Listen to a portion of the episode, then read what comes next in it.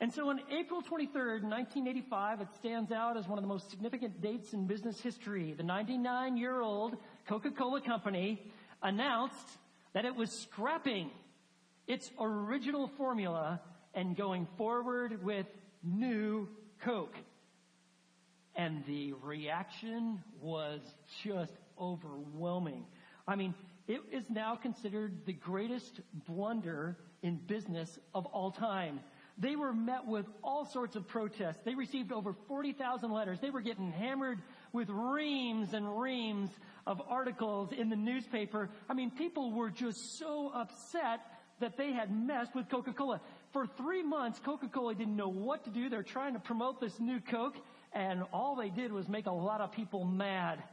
And so, in the midst of this, about three months after the introduction of New Coke, they came out with a statement that is now considered the greatest stroke of marketing genius in history. If you ever study marketing, uh, you will know, you will study this. They came out with this statement. We apologize.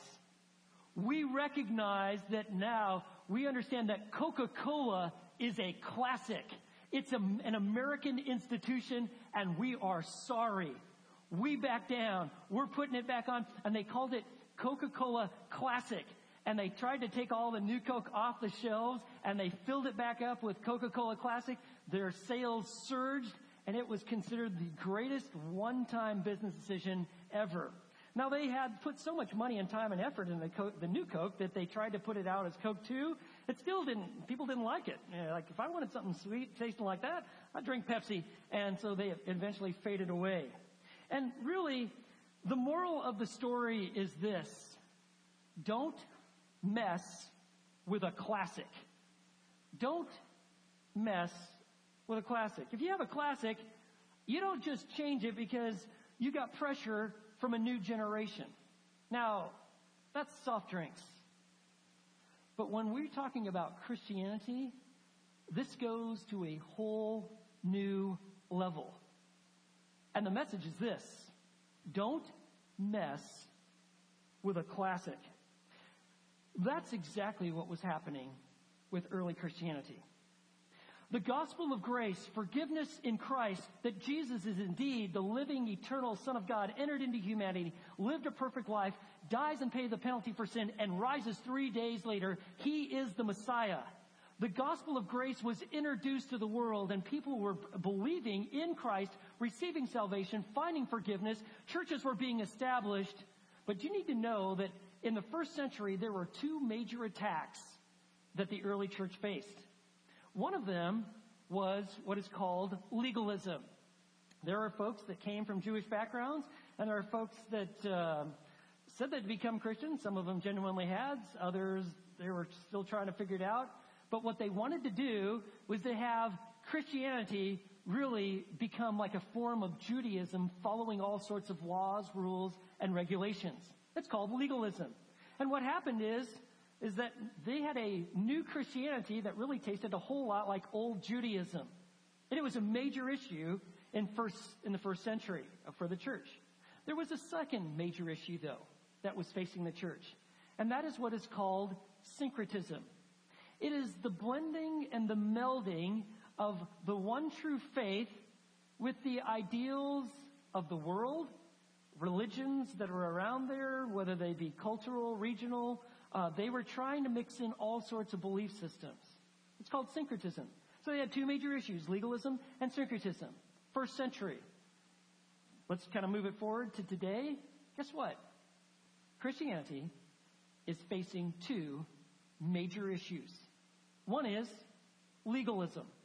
It's the idea that rituals, routines, regulations somehow earn you favor with God. That if you do these things, uh, you're going to be fine with God. And we have literally millions of people that are all about rituals and routines. They think that well, if I, if I just show up at church, I stand up at the right time, I say the right things, if I do these things, somehow this earns God's favor and life will be better for me. Even if it's not working, they think that just by the sheer habit of me doing these things and having years and years of following a particular formula, that I am going to find whatever hope, peace, and joy that God might have to offer by my religion.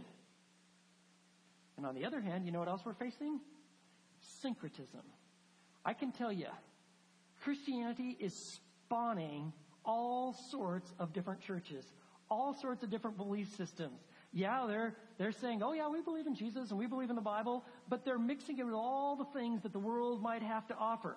In fact, right now, it's not uncommon for a lot of Christians to deny cardinal truths of the faith. They don't even know them, and when they're asked about them, like, nah, I don't believe that Jesus is the only way. Are you a Christian? Oh yeah, I'm a Christian. And they go to a church. And their churches keep promoting this sort of stuff. I'll tell you, the two major issues facing the new, te- the new church in the first century and what we're facing today are the same. Legalism and syncretism. You know what is needed? Classic Christianity. Like what Jude said, the faith that was once for all handed down to the saints. What we need is a hundred percent pure Christianity. And friends, that's what we're going to be looking at. That's where, why we're going to study the book of Second Timothy. It is the real thing. It is how what Christianity really is and how it is really lived out. And we're going to be taking a look at it. And today is just kind of an introduction. Let me give you a little background here.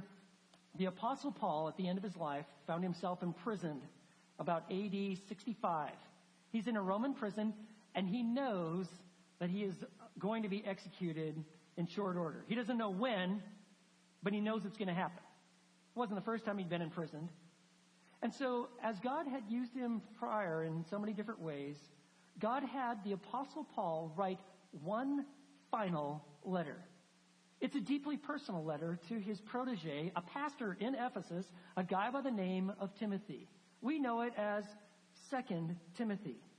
But this particular book is all about classic Christianity.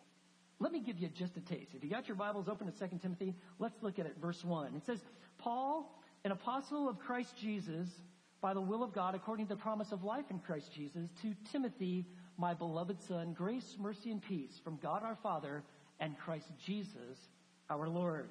I thank God, whom I serve with a clear conscience, the way my forefathers did, as I constantly remember you in my prayers, night and day, longing to see you even as I recall your tears, so that my joy may be filled. For I am mindful of the sincere faith within you, which first dwelt in your grandmother Lois and your mother Eunice, and I'm sure that is in you as well. For this reason, I remind you to kindle afresh the gift of God which is in you through the laying on of my hands. For God has not given us a spirit of timidity, but of power and of love and of discipline. You see, in Timothy's life as a pastor, not, he's, he's in Ephesus. So you've got all of these Greek and Roman gods and people worshiping them in a rather rampant, highly immoral way. And you have folks like, we need to bring a little bit more of this and infuse it into our Christianity. On the other hand, you had a lot of folks from the Jewish persuasion that are saying, really, we need to go back to the law. And that coupled with how life can be so difficult. If you're ever involved in Christian ministry, you realize that this is tough. In fact, life itself presents all sorts of trials, and it can take you to a place of despair. Timothy was obviously at that state. That's why Paul is writing. He's writing this letter under the inspiration of the Holy Spirit because you know what Timothy needs? He needs classic Christianity. What is the essence, though, of classic Christianity. I mean, what is it? Do you know? Like, if someone to ask you, like, tell me, just cut the fluffy stuff. What what really is the essence of Christianity? Could you tell them? I will make this statement. You cannot pass on what you do not possess. You can't pass on what you do not possess. And so what Paul is doing Here's a man who has grown to truly know Christ and the essence of Christianity. And from his own personal experience, he's going to write this deeply personable letter. But in order for you to really understand 2 Timothy, you have to know a little bit about the human author that God selected. If you want to know the essence of Christ-centered living, it's simply this. Christ-centered living is at the heart of classic Christianity. And so we're going to, in our remainder of our time together, look at it from Paul's own words, his own personal testimony of what God had done in his life and how Jesus Christ really changed his life. So I'm going to invite you to turn to 1 Timothy, and we're going to spend the remainder of our time looking at Paul's own words, his own testimony, chapter 1, beginning in verse 12. How does Christ really change our life? Well, we'll find out. First thing I want to show you, in beginning in verse 12, is that Christ strengthens us for his service. So Paul is going to give his testimony, and he begins by saying, Timothy, and this is the first letter he wrote to his protege Timothy, I thank Christ Jesus our Lord who has strengthened me because he considered me faithful, putting me into service. Notice he refers to Christ Jesus as our Lord. And he says, I thank Christ Jesus our Lord who has strengthened me. It's not rituals. It's not a plan. It's not regulations. It's not the law. The essence of Christianity is to be strengthened by the person of Jesus Christ. So often we think that it's just following a religion, but actually it's relationship with Christ. That is the secret of life. He says Christ strengthens us. And if you've read the New Testament and you look at Paul's letters, I want you to note how many times Paul references that it is God who strengthens me. You'll find that Paul gives his testimony uh, a lot of different times in the New Testament. He does it before rulers. He does it before the lost. He does it before the redeemed. And in this case, he even does it with just another fellow believer individually, a guy by the name of Timothy. Do you remember in the book of Philippians, another place that he gives his testimony, that he says this in Philippians chapter 4 verse 13. He says, I can do all things through, anybody know? Christ or Him who strengthens me. I can do all things because I go to church. I go all things. I can do all things because I got a lot of Bibles. No, I can do all things through Him who strengthens me. It is this personal relationship with Christ that brings strength. Like at the very end of his life, and we'll look at this in 2 Timothy chapter 4, he had been abandoned by all human companionship. He had been wounded deeply, greatly maligned. And he wrote this in 2 Timothy chapter 4 verse 17. He says, "But the Lord stood with me and strengthened me." Friends, that's classic Christianity. That's the essence of our faith. It is Christ at the center. Jesus strengthening us. That's that is the hope of our faith. And I'll tell you, how does he, how does he do that? How does Christ really strengthen us? One of the things that Jesus does is that as we go to his word, he reminds us of the truth.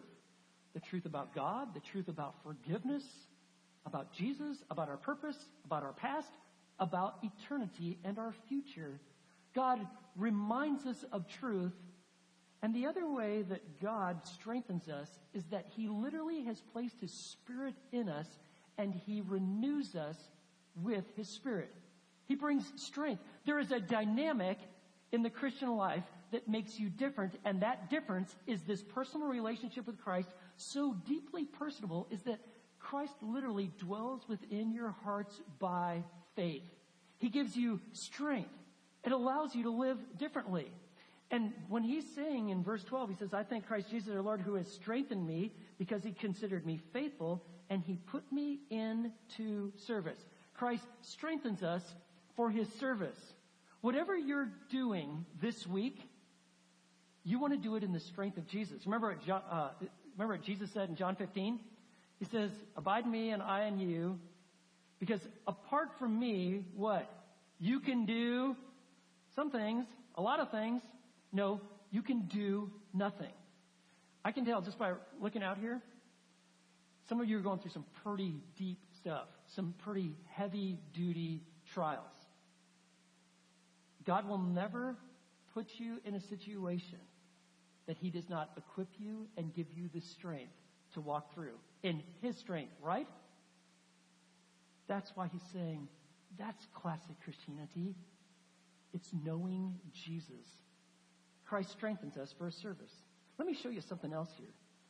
You see, Christ changes our life not only from, by strengthening us for his service, but he also saves us from our sinfulness. Look at this. So in verse 12, he says, Because he considered me faithful, putting me into service. Verse 13, even though I was formerly a blasphemer, one who slanders God. And he said, I was a blasphemer. I denied Jesus Christ. He, Paul would probably very rarely ever say the human name Jesus and put it right next to Christ, meaning Messiah, because he hated Jesus. There's no way that this Jesus of Nazareth is going to be my Messiah. And so what do you do? If you hate Jesus, you, what? You will blaspheme his name. You'll deny him, and that's exactly what he did. I was a formerly a blasphemer, and notice this, and a persecutor. The word here has the idea of one who like chases an animal. And he says, that was me. I not only was a blasphemer and a persecutor, but look at verse 13. I was also a violent aggressor. I was more than rhetoric. I was more than just kind of verbally tearing up Christians and blaspheming the name of Jesus. Listen, I took matters into my own hands. I was willing to get my hands dirty. I put my words into action and I assaulted Christians. And that is his early life. This is his testimony. And all you have to do is kind of read through the book of Acts and you find like this, his, Paul's early name, his first name was Saul. He had it changed probably because, because it, the, the Saul of Tarsus was such a wicked guy. He's like, I got a new start in Christ. I think I'm going to go with Paul. But Saul of Tarsus, do you remember him? On the very first time that someone died for their faith in Christ, anybody happen to remember who that guy was? The, the first person to ever die for their faith in Jesus Christ. Anybody know? Stephen. Yeah. In fact, that, that's why we actually still name our kid Stephen. That's why today our drummer's name is Stephen. Why? Because this, man, if you are a great guy, you got a boldness in Christ, man, we got high hopes for you as a baby. We're going to name you Stephen. And remember, this Stephen, man, this guy knew his Bible well. Do you remember he actually kind of traced through in front of this hostile Jewish crowd all the Old Testament history, pointing to how it pointed to Jesus Christ as the Messiah and the fulfillment. Well, when he called them out and said, listen, you put Jesus to death, but he's the Messiah, well, that made those Jewish folks very unhappy. And so what do you do when you're really mad and you don't like Jesus? And you certainly don't like those who are claiming him to be God? You gotta do something. And so they did. They killed him. Painful way, picked up rocks and just pelted him to death. They were considering this is blasphemy, you calling this Jesus the Messiah. Do you know who was uh, collecting the varsity coats that day, who was just collecting the jackets. Remember who that was? That's right, it was Saul, the guy who we're reading here. It was Paul. He was watching that.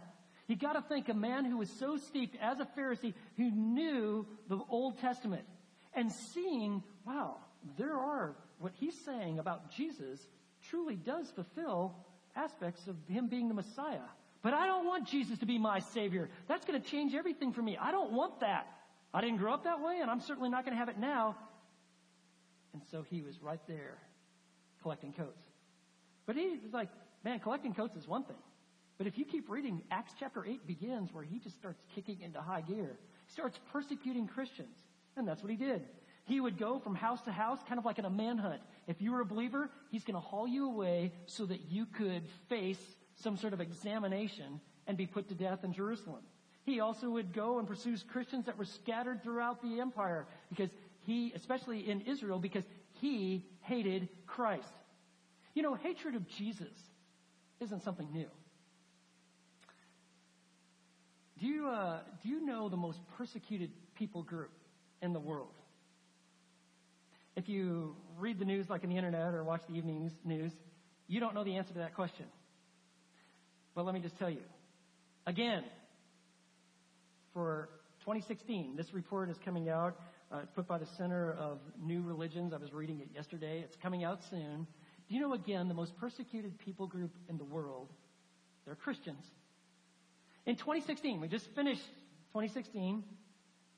They have accounted for 90,000 Christians who died, who were killed because of their faith in Christ. Not just they happen to be Christians and they died in this accident. None of that. No. They were killed because of their faith. A third of them under the hands of Islamic terrorists and just people that absolutely hate Jesus, but two thirds of them are from all sorts of other persecution, like even persecution by governments, like in North Korea, or where they retrain people and re-educate them through work.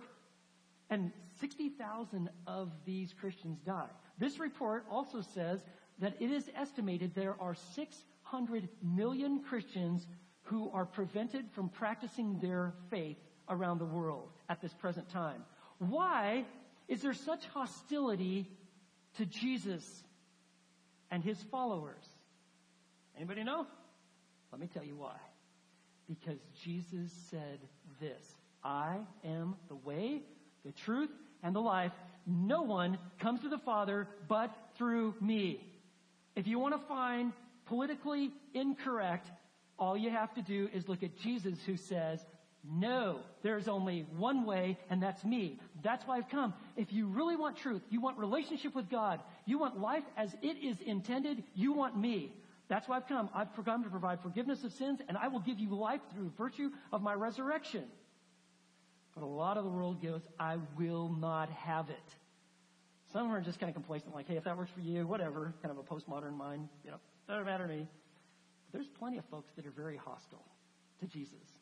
They understand his claims enough to say, I will not have it. And I don't mind making your life miserable because of it. Paul understood this. That was his life.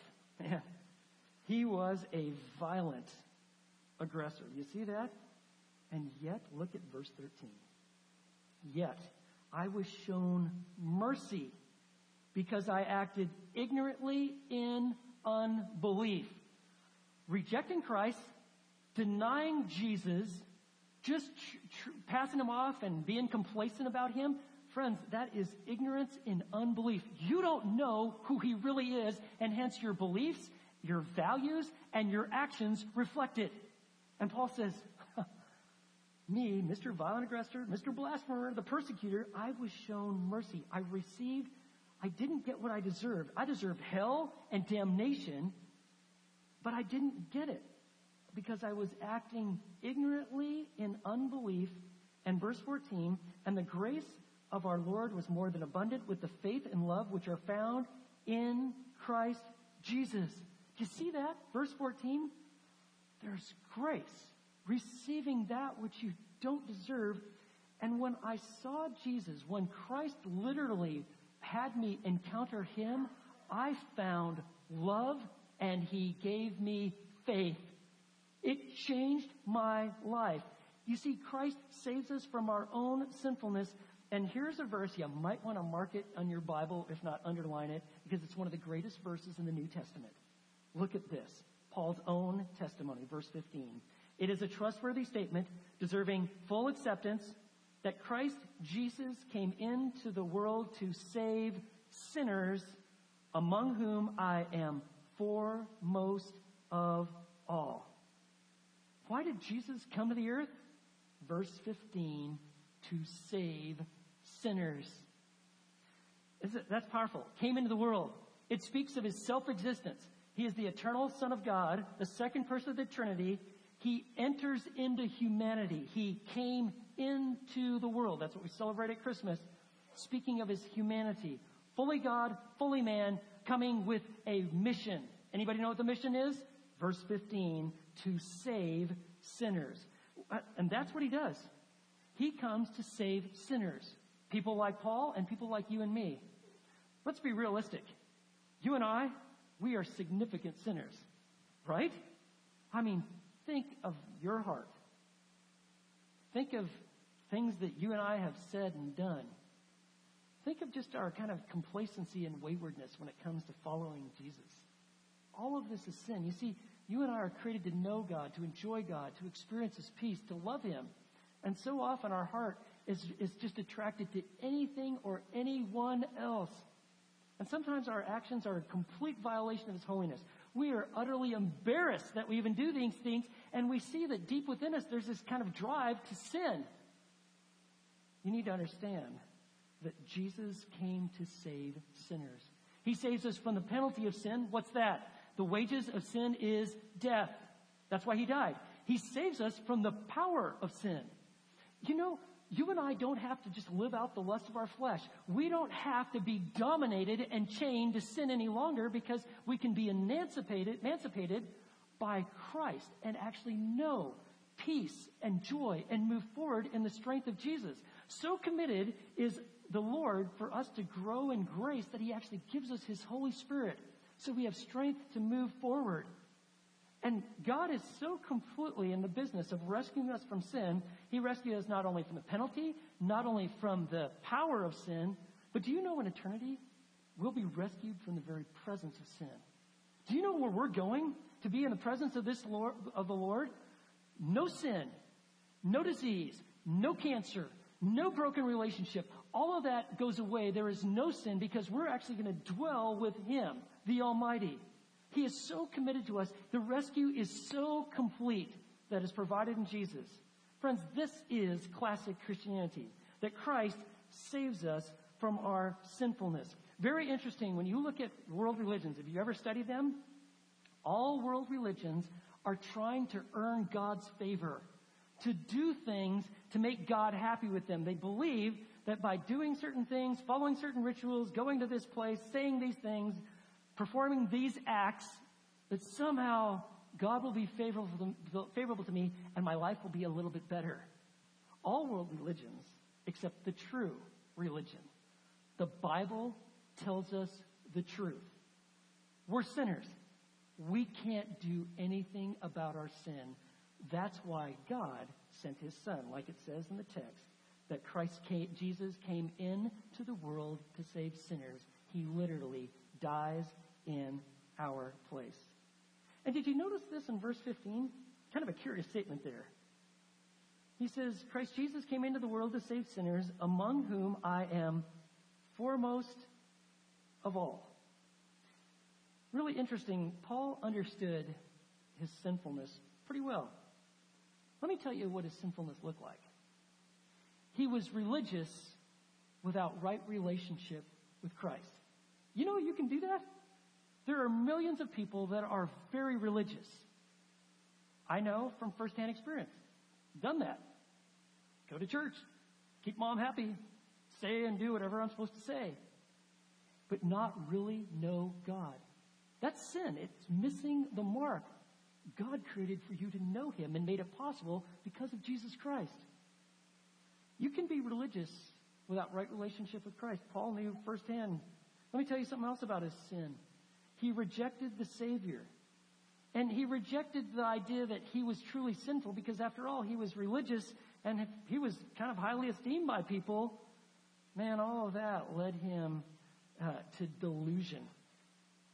He never really saw his need for the Savior. And if you don't see your need for the Savior, you never trust Jesus. You're self-sufficient. You're your own God. And you'll have it your own way. And one other thing. His behavior revealed that he was sinful. I mean, this guy and his anger, he took it out on Christians. All of this is sin. You're going to find this. The godliest of saints, those who have really matured in their relationship with Jesus and walked with him for some time, they have a strong sense and an awareness of their own sinfulness. And, and, and, I, and I see this in my own life. It's like as you grow in your relationship with Jesus, you see just how deep sin is within you. And you're like, why? Where did that thought come from? Why, why this drive? Why the despair? Why this? Because you see, you see this disparity from what you know into what's actually residing still within. And far from leading us to just like, oh, I just give up and despair, it points us back to Jesus and we find great joy that I'm united with a Savior, the righteous one. I, I have him. It's not about my righteousness, which is filthy rags. I don't see myself as a wretch. You know how I see myself? As redeemed, redeemed by Christ. And friends, that is classic Christianity. We know a Savior who is real. And how did this Jesus, how did he take away our sin? Well, like it says, Romans 5 8, but God demonstrates his own love toward us in that while we were yet sinners, Christ died for us. Friends, this is classic Christianity. That's why Paul is writing this. He's writing it and why God is using him to write 2 Timothy, so that Timothy's heart will be revived to the classicness of our faith. And then, what's one final point I want to make? How does Jesus Christ really change our lives? He sets us apart for his purposes. You see, Jesus doesn't just save you so that you're just cleansed or forgiven or that, well, you're going to be with me in heaven.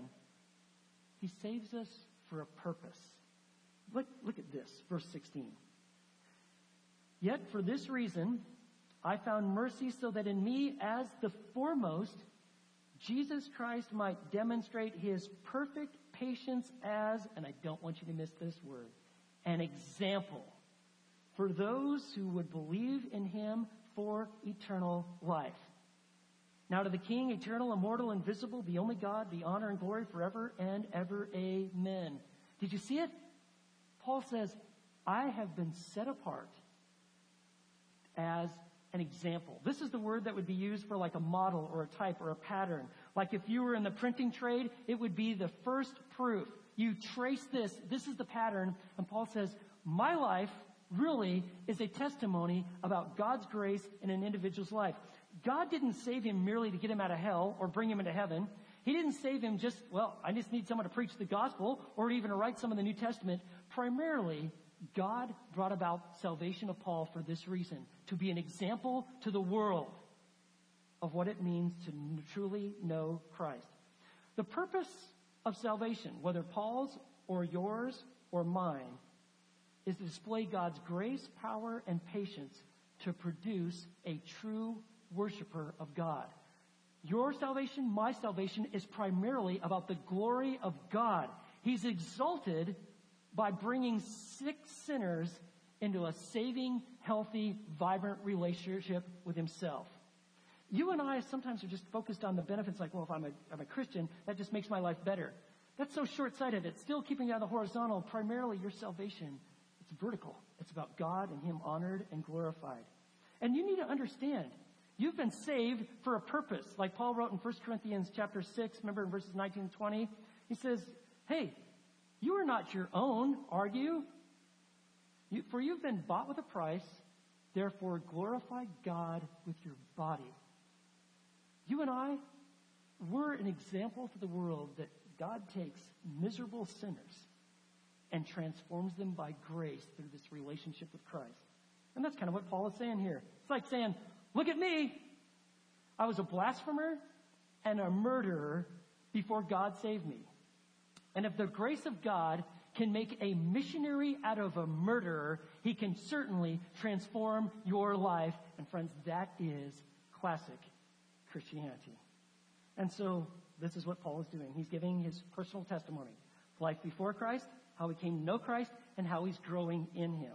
And notice how he ends this you see, you know what classic Christianity is when you see people worshiping the King of Kings, like verse 17. You see that? Now to the King, eternal, immortal, invisible, the only God, be honor and glory forever and ever. Amen. There is a complete Christ-centeredness about his life. I want God to be exalted. Friends, this is the faith once for all passed down to the saints. At Fellowship Bible Church, we have a mission statement. that simply says this, to glorify God by living out the life we have in Christ. Life is an acronym for loving God, investing in others, following His Word, engaging our world. What it really is, is classic Christianity. To glorify God by living out the life we have in Christ. Because that's what classic Christianity is. It is a Christ-centeredness to all of life. And friends, that's why we're going to study 2 Timothy. We need the real thing. People who are looking for truth and believers who are growing, they're not going to settle for saccharine substitutes. They want the truth. They want Jesus. And Paul is writing this letter, and God has had it preserved so that you and I would be revived by the truth of His Word. And really, it makes all the difference. I mean, you start exercising discernment.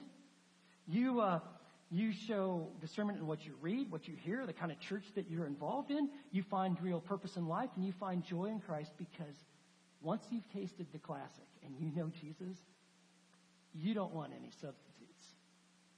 Back in Paul's day, if you were in the pottery business, uh, they would had a had a way of being able to figure out if a piece of prop, pottery was was truly worthy and had no problems, no cracks. It was full of integrity. And all they would do is you'd have all these people selling their wares and their pottery. The observant purchaser would go and pick up a vase and he'd hold it against the sun. And he or she would twist it. And what they were looking for were cracks. You see, folks in the pottery business, if you ever made pottery, like sometimes it cracks. Like, oh, it came out of the oven, it's cracked. Well, I still got to sell this. And so what they do is they take some wax and they put it in the cracks, kind of slack it all over there, and they put it out and they'd sell it. And lots of people would buy it, you know, like, oh, I need this vase, I need a cup here, and I'd buy it. But if it was held up to the sun and it had no cracks, uh, the, the word is sincere, sine cera, without wax, the real thing. And friends, that's what we need. That's what people really need. They don't need new Coke. They don't need some sort of spawned off Christianity that's intermixing the world and its ideals. They don't need to be strapped up with legalism. What they really need is classic Christianity, and that's what we find in 2 Timothy. Christ-centered living is at the heart of classic Christianity, and God's got one message for us. Don't mess with a classic. Let's pray. Lord, we want to thank you for your word. You love us so tremendously that you have given us your word, your spirit, truth, life in your son, forgiveness. And Father, for someone who has come here today who has never truly trusted in Jesus Christ, would they just pray with me now and say, Lord, I, I turn from myself and my sin. I've tried to find life apart from you for so long, and obviously it doesn't work. And you brought me here to hear your word and to hear the gospel, the good news. And this morning, I believe. I believe in Jesus. And I ask you to lead my life. And Lord, for all of us, would you continue to build in us an appetite and a hunger for you, to know you personally, intimately, deeply to love your truth and to grow strong as a testimony of your grace.